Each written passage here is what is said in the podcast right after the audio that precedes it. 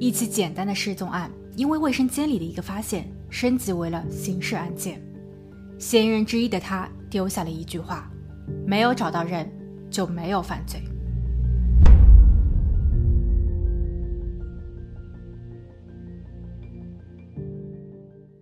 Hello，大家好，我是鬼灵异。今天的故事从一位女飞行员说起。一九八九年出生的卡尔西是一位甜美、善良、独立的女性。她在华盛顿州的一个农村长大，从小的梦想就是在空中翱翔。她报名参加了飞行员课程，并在拿到驾照后如愿的成为了一名女飞行员。卡尔斯的另一个愿望就是找到一位知心伴侣，住在自己的牧场中，有着自己的孩子，过着优雅、惬意且脱俗的生活。不过，要达成这个愿望需要运气。卡尔西整日忙于飞行任务，很难腾出约会的时间。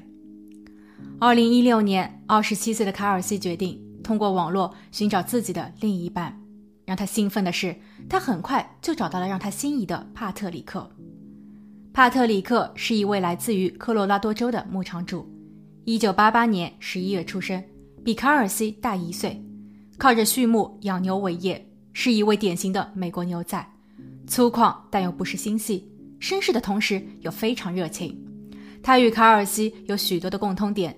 所以，即便两人之间相隔了一千两百多英里，交往初期也仅仅是通过邮件、电话或短信交流，但双方的声音和文字却已经让彼此怦然心动。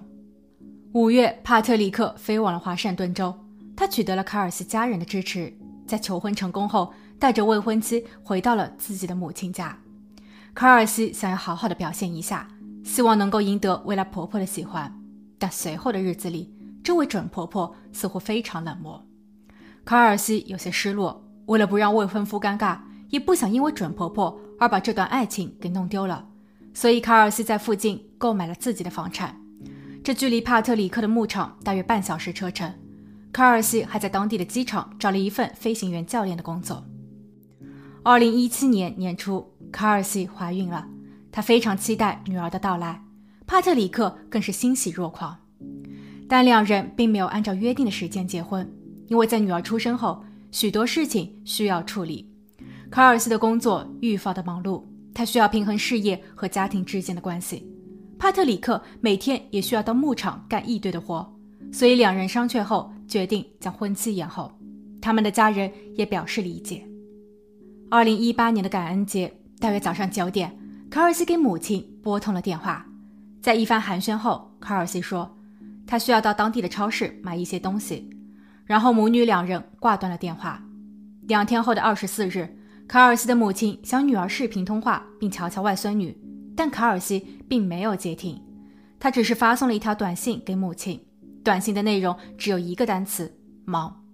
对此，母亲表示理解，但随后的一周时间，他一直未能等到女儿的回电。他发送了一条短信给准女婿。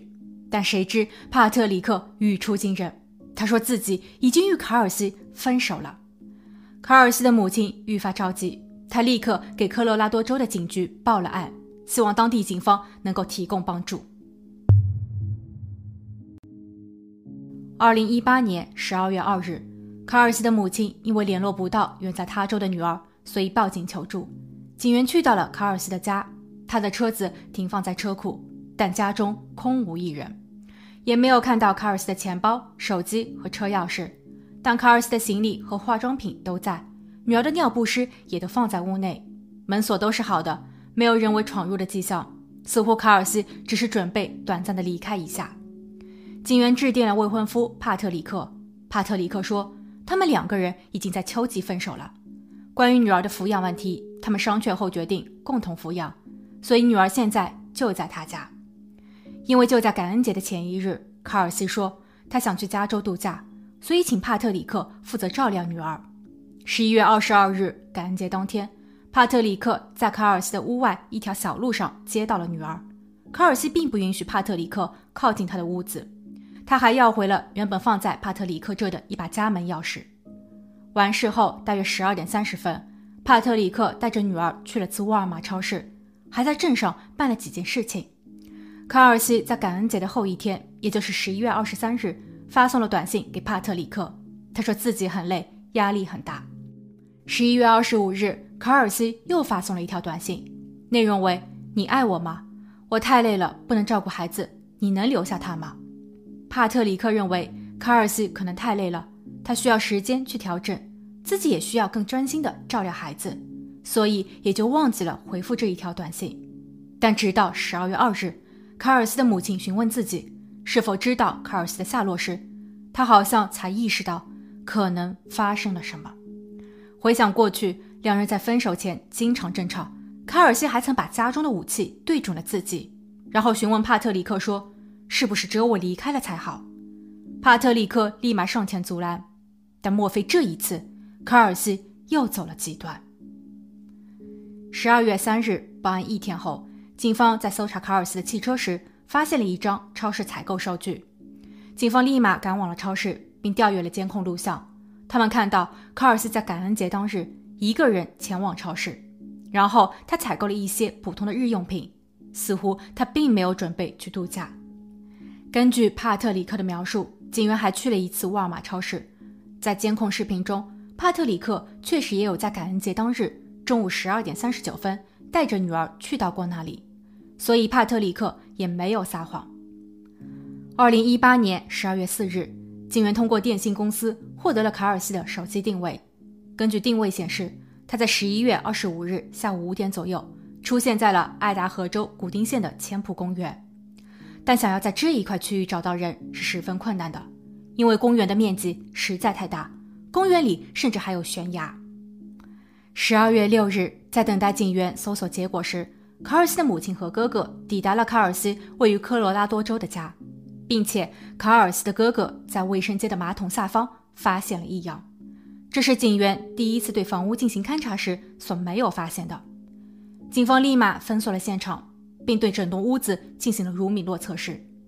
测试的结果令人生畏，整个浴室，包括浴缸、马桶、墙面和电源开关上都有相应的反应。除此之外，厨房和客厅也有荧光反应。客厅的电视柜上还留有未擦干净的清洗液。法医在屋内提取到了一些残留的可疑样本。几日后，检测报告出炉，是两个未知的 DNA 图谱，整起案件变得更为玄乎。十二月十三日，卡尔斯的邻居结束了十天的旅行假期。他回到家后，第一件事情就是查看外墙的监控探头，探头的位置正好能够照到卡尔西家的前门。一条重要的线索浮出水面。录像显示，十一月二十二日感恩节当天，卡尔西、卡尔西的女儿以及女儿的父亲帕特里克都曾出现在了摄像头中。帕特里克有走进屋内，这与他向警方所叙述的卡尔西不允许他靠近房子相违背。第二天，警员带着搜查令去到了帕特里克的牧场，他们发现了一些清洁产品，不过经检测。这些与卡尔西家中的没有直接联系，但帕特里克的手机通讯记录却似乎露出了马脚。帕特里克在感恩节过后，频繁地给一位叫克里斯托尔的女人致电，而这一个女人就住在卡尔西手机信号最后所出现的地方。探员找到了克里斯托尔。作为护士的克里斯托尔表示，自己与帕特里克是生意伙伴，两人共同持有几匹马。帕特里克在感恩节时又相中了一批，他打算与克里斯托尔一起买下，所以克里斯托尔在听到消息后，连夜驱车八百多英里前往了科罗拉多州进行验货，但最终交易没有成功。克里斯托尔有些失望，当晚他并没有留宿在科罗拉多州，而是又开了十几个小时的车返回了自己的家。帕特里克对此感到抱歉，所以在其后的几天致电表示歉意。克里斯托尔还向探员说，他当时并没有开着自己的车，而是借用了朋友的大众轿车。探员听后认为这个故事有些蹊跷，克里斯托尔为什么要连夜往返，又为什么要借用朋友的车前往交易呢？而通过调查，探员发现克里斯托尔曾拥有过一段婚姻，跟前夫育有两个孩子。而在与他的前夫交谈时，探员还得知。克里斯托尔与帕特里克其实早在2006年的夏天已经认识，双方都是彼此的初恋，但他们的关系就像是过山车，复杂多变，分分合合，藕断丝连。2018年12月20日，卡尔西失联近一个月，嫌疑人克里斯托尔在律师的陪同下与探员、检察官坐在了一起。克里斯托尔和检察官。签署了认罪协议。他表示自己对卡尔西可谓是羡慕嫉妒恨。自己在二零一八年八月得知了卡尔西的存在，卡尔西得到了他一直所渴望的。但不久后，帕特里克就与自己三次密谋，他们都想要解决卡尔西，只是每一次克里斯托尔都在关键时刻退却了，而帕特里克则不然，他独自落实了计划。十一月二十二日，感恩节，克里斯托尔接到了帕特里克的电话，他说他做到了，他假装与卡尔西和好，然后哄着他把眼睛蒙上，点了香薰，他让卡尔西猜猜是什么气味。当卡尔西弯腰去闻时，他拿出了棒球棍。现在帕特里克需要有人帮忙清理现场。克里斯托尔没有犹豫，他借了朋友的车，一路飞驰。十一月二十三日，当他走进房屋时，他被眼前的一幕吓住了。整个房间到处都是红色的印记，空气中还弥漫着一股铁锈味。他并没有看见卡尔西，帕特里克已经事先把他装入了汽车后备箱。帕特里克给了他事先购买好的清洁用品。克里斯托尔穿上了工作服和靴子后开始工作。帕特里克告诉他，抓紧时间清洁时不要遗漏任何一个角落，并且一定要找到那一颗牙齿。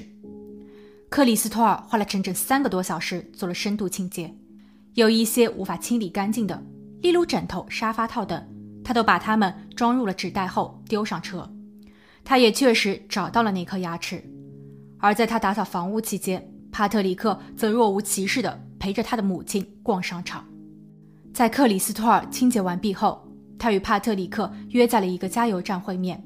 帕特里克将一个五加仑的罐子加满了油，两个人找了一块空地，然后把一切烧为灰烬。二十三日夜间，克里斯托尔驾车返回了爱达荷州，他还带走了卡尔西的手机。因为他需要在二十五日用这一部手机给帕特里克发送短信，从而制造假象。克里斯托尔还交代，自己之所以帮助帕特里克，除了真爱，还因为帕特里克和所有的人说，未婚妻卡尔西是个酒鬼，他对女儿非常的凶，女儿根本没有得到良好的对待，所以他必须解救女儿。但克里斯托尔当时忽略了一点，帕特里克在犯案时。他十四个月大的女儿就站在隔壁房间的围栏中，哪怕孩子不懂事，但这一行为也在伤害孩子。二零一八年十二月二十一日，帕特里克被捕。探员在他的牧场工作室中发现了一些文件，这些都是帕特里克为自己收集的不在场证明。而对于前女友克里斯托尔的供述，帕特里克保持沉默。他的庭审日期被定在了十一个月后。二零一九年十一月，案件开庭。关键证人克里斯托尔在庭审过程中愤怒不已。他得知了两个真相：第一，卡尔西是一位好妈妈，她深爱着自己的孩子，为了能够给宝宝提供更优质的生活，她不停的工作，努力赚钱；第二，初恋对象帕特里克对于自己的感情似乎仅仅在于利用，因为帕特里克在被关押期间曾通过纸巾联系狱友。他希望狱友能够联络到外面的兄弟，帮他处理掉本案的关键证人，包括克里斯托尔和其前夫，还有卡尔斯的家人，或是通过伤害克里斯托尔的家人，从而阻止他出庭作证。除此之外，检方还提交了更多的间接证据，包括在卡尔斯家中的未知 DNA，就是帕特里克和克里斯托尔的。卡尔斯邻居家的监控中也拍摄到了这两人在感恩节过后有进出过卡尔斯家。虽然作案人帕特里克始终保持沉默，他也不愿意交代其犯罪的真实动机，但检方猜测，他对未婚妻卡尔西失去兴趣后，因为女儿的存在，他需要每个月支付卡尔西七百美金，他有可能因此动了邪念。因为帕特里克很看重钱，他之前与自己的兄弟为了四十万的家族遗产闹得不可开交。帕特里克的律师则予以否认。他指出，到目前为止，警方并没有发现卡尔西所谓的案发地或者说最后的燃烧地中，也没有任何的实质证据能够证明离世的就是卡尔西。屋中虽有出现卢米诺反应，但这不能用于确认所有的痕迹均来自于卡尔西。检方必须提供新的举证。另外，即便是卡尔西已经发生不幸，那么整个案发经过到底是怎么样的呢？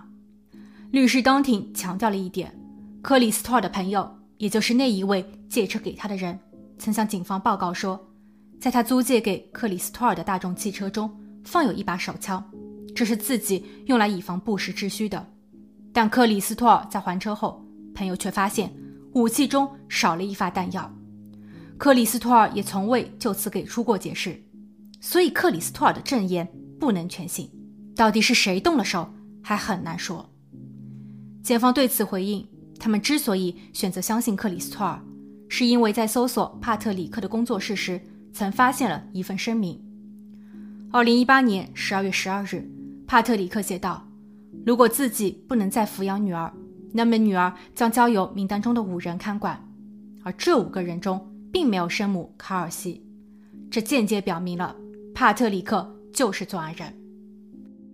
经过十一天的庭审辩论后，最终法院宣判帕特里克被判入狱终身，不得假释，外加一百五十六年的刑期。